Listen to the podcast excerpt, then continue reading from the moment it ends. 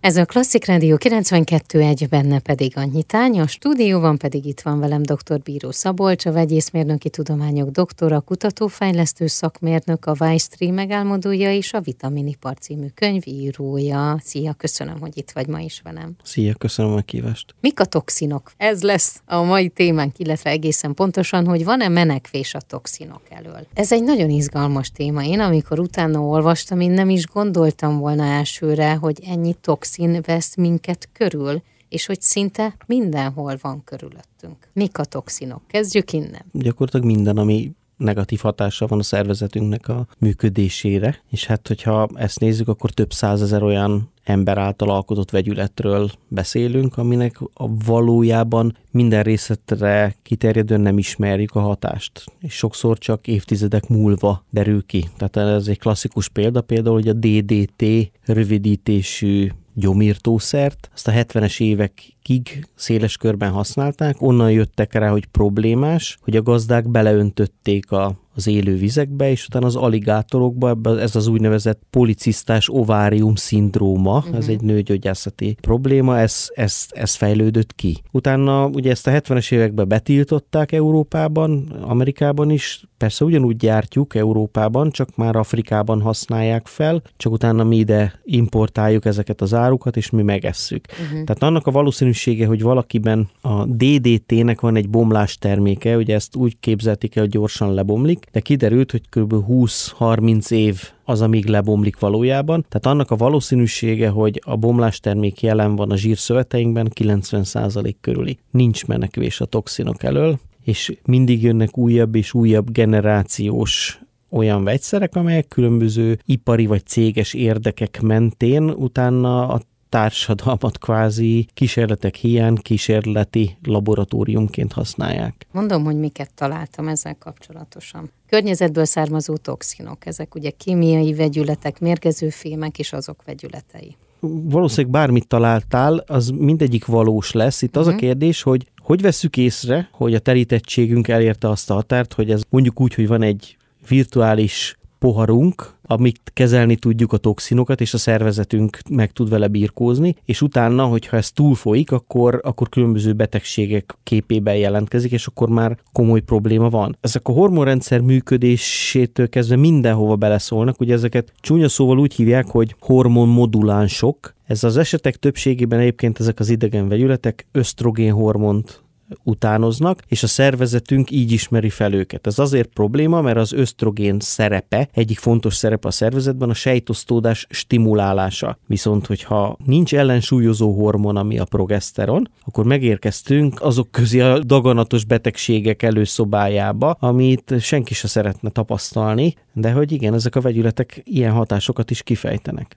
Jó, akkor nem megyünk végig ezeken, hiszen tényleg mindenhol ott van, akár bevisszük, ott is lehetnek, eh, és a környezetünkben is, körülöttünk is lehetnek. Gyakorlatilag a minap hallgattam egy olyan előadást, hogy már egyszerűen be tudjuk lélegezni azokat a rezisztens baktériumokat is, amelyek különböző gyógyszerekre és mindenre rezisztens emberekből kerülnek belénk, és ilyen szempontból azt hiszem Párizs a világvezető, mert a legtöbb félét ott tudjuk magunkba lélegezni, és talán a szervezetünk, tehát az immunrendszerünk meg nem győzi ezt semlegesíteni. És így nagyon fontos egyébként, hogy biológiai értelemben, amíg a toxin érintettségünket, illetve toxin kezelésen nem jut túl a szervezet, addig lekapcsol egy csomó minden mást, amit kevésbé tart nagy prioritásúnak. Például az emésztést. Tehát, hogyha valaki refluxal küzd, akkor az egyik fő ok, ami ami miatt reflux kialakul, hogy a szervezet lekapcsolja az emésztést, mert nagy a toxin érintettsége, vagy például olyan mértékű stressz éri, amit nem kezel jól, hogy ezért kapcsolja az emésztést. Tehát, hogy ez lehet a valódi ok. Már is folytatjuk a beszélgetést dr. Bíró Szabolcsal itt a Viszvitális rovatban. A Visz rovatunk vendége, mint mindig, most is dr. Bíró Szabolcs, a vegyészmérnöki tudományok doktora, kutatófejlesztő szakmérnök, a Stream megálmodója, a Vitaminipar című könyv írója. A mai témánk, hogy vajon van-e menekvés a toxinok elől. Átbeszéltük az, hogy mik is a toxinok, hogy hogyan lehet védekezni, illetve mi mit tehetünk meg azért, hogy lecsökkentsük azt, ami a környezetünkben van. Erről szól a mai beszélgetésünk, folytassuk. Ezt egy kicsit én úgy képzelem el, hogy toxinok ilyen életteret foglalnak maguknak a szervezetünkben a toxinok beleszólnak a szervezetünk uh-huh. működésébe, és onnantól kezdve, hogy ezt érzékeli a szervezetünk, ugye a szervezet azt szeretné, hogyha minden kémiai reakció irányítottan történne, és ő dönteni el, hogy hogy. De a toxinok ebbe beleszólnak. Ez bizonyos tehát azok a mondjuk egy szabadgyökök, vagy különböző reaktív oxigénvegyületek, vagy nitrogénvegyületek, amelyek természetszerűleg jelen vannak a folyamatainkban, azoknak a kezelése az egy másik kategória, azt kezeli a szervezetünk, de a kettőt együtt, tehát a, a természetesen képződő vegyületeket, mondok egy példát, aki allergia, migrén, emésztőrendszeri problémákkal találkozik, az ez egy hisztamin nevű anyaghoz köthető. A hisztamin lebontó rendszerünk automatikusan generál hidrogénperoxidot. Tehát, hogyha valaki például nem jó az antioxidáns rendszer, akkor ez a hidrogénperoxid következtében ő korán fog őszülni. Tehát ha valaki azt tapasztalja, hogy korán őszült, akkor kezdhet gyanakodni, hogy az antioxidáns rendszere nem működik elég jól. De ez egy kisebb probléma, mint hogyha erre rá szuperponálódik, és erre még nyakon öntjük magunkat egy csomó olyan dologgal, amit már tényleg nem tud kezelni a szervezet, és folyton csapunk, hogy melyik folyamatát tudja tovább vinni. Tehát amikor van egy allergiás reakció, akkor annyira telítődik a szervezetünk toxinokkal, hogy az egy válaszreakció? Az allergiás reakciónál általában egy hisztamin nevű vegyület mhm. keletkezik, uh-huh. és annak a lebontása okoz problémát. A toxinok különbözőképpen fejtik ki hatásukat, tehát hogy ez egy ez egy nagy általános név, hogy toxin. Nem lehet igazából erre ökölszabályként mondani semmit, legalábbis én nem tudok uh-huh. mondani. A lényeg az az, hogyha valakinek nehéz fémterheltsége van, akkor az, az egészen más, mint ha valakinek mondjuk a hormonrendszerében történik egy elcsúszás, mert mondjuk műanyag palackból issza a vizet, mert hogy ott is vannak különböző műanyagipari adalékok, vagy hogyha valaki különböző olyan anyagokra allergiás, ami a szintetikus illatokban van benne, ugyanúgy az öblítőktől elkezdve a különböző parfümökig. Tehát ezek mind problémát okoznak, csak mind máshogy. A tünetek pedig általánosak, de az, az ökölszabály az az, hogy igyekeznünk kell arra, hogy minimalizáljuk azt, hogy, hogy mi jut a szervezetünkben.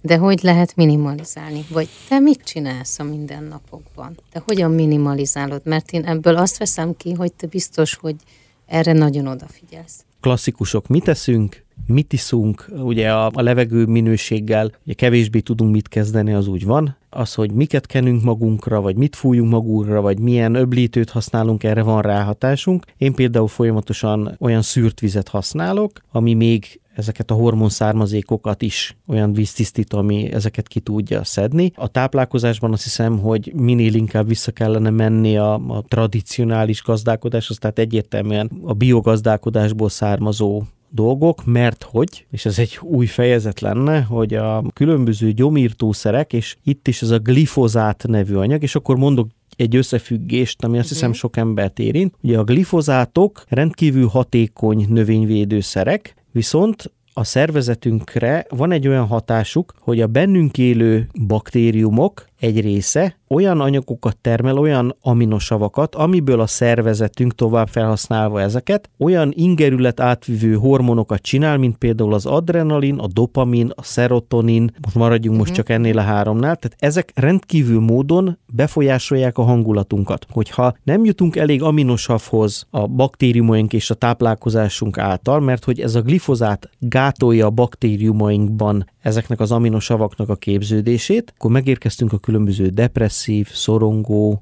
hangulatingadozás, és ezeknek a tüneteknek, illetve eseteknek a kellős közepébe. Uh-huh és mindenki nézzen szét maga körül, hogy vajon hány ember érintett különböző gyógyszerek meg antidepresszánsok szedésében, mert ez egy, ez egy nagy probléma is, hogy hát igen, el kéne kezdeni a gyökereket megnézni, és az egyik fő gyökér az a glifozát típusú gyomírtószereknek a túlzott alkalmazása. Tehát akkor tisztított vizet iszol, megnézed, hogy mit eszel, és például a levegő minősége, azt tudod-e befolyásolni, vagy azt, hogy mennyi illatanyagot használsz?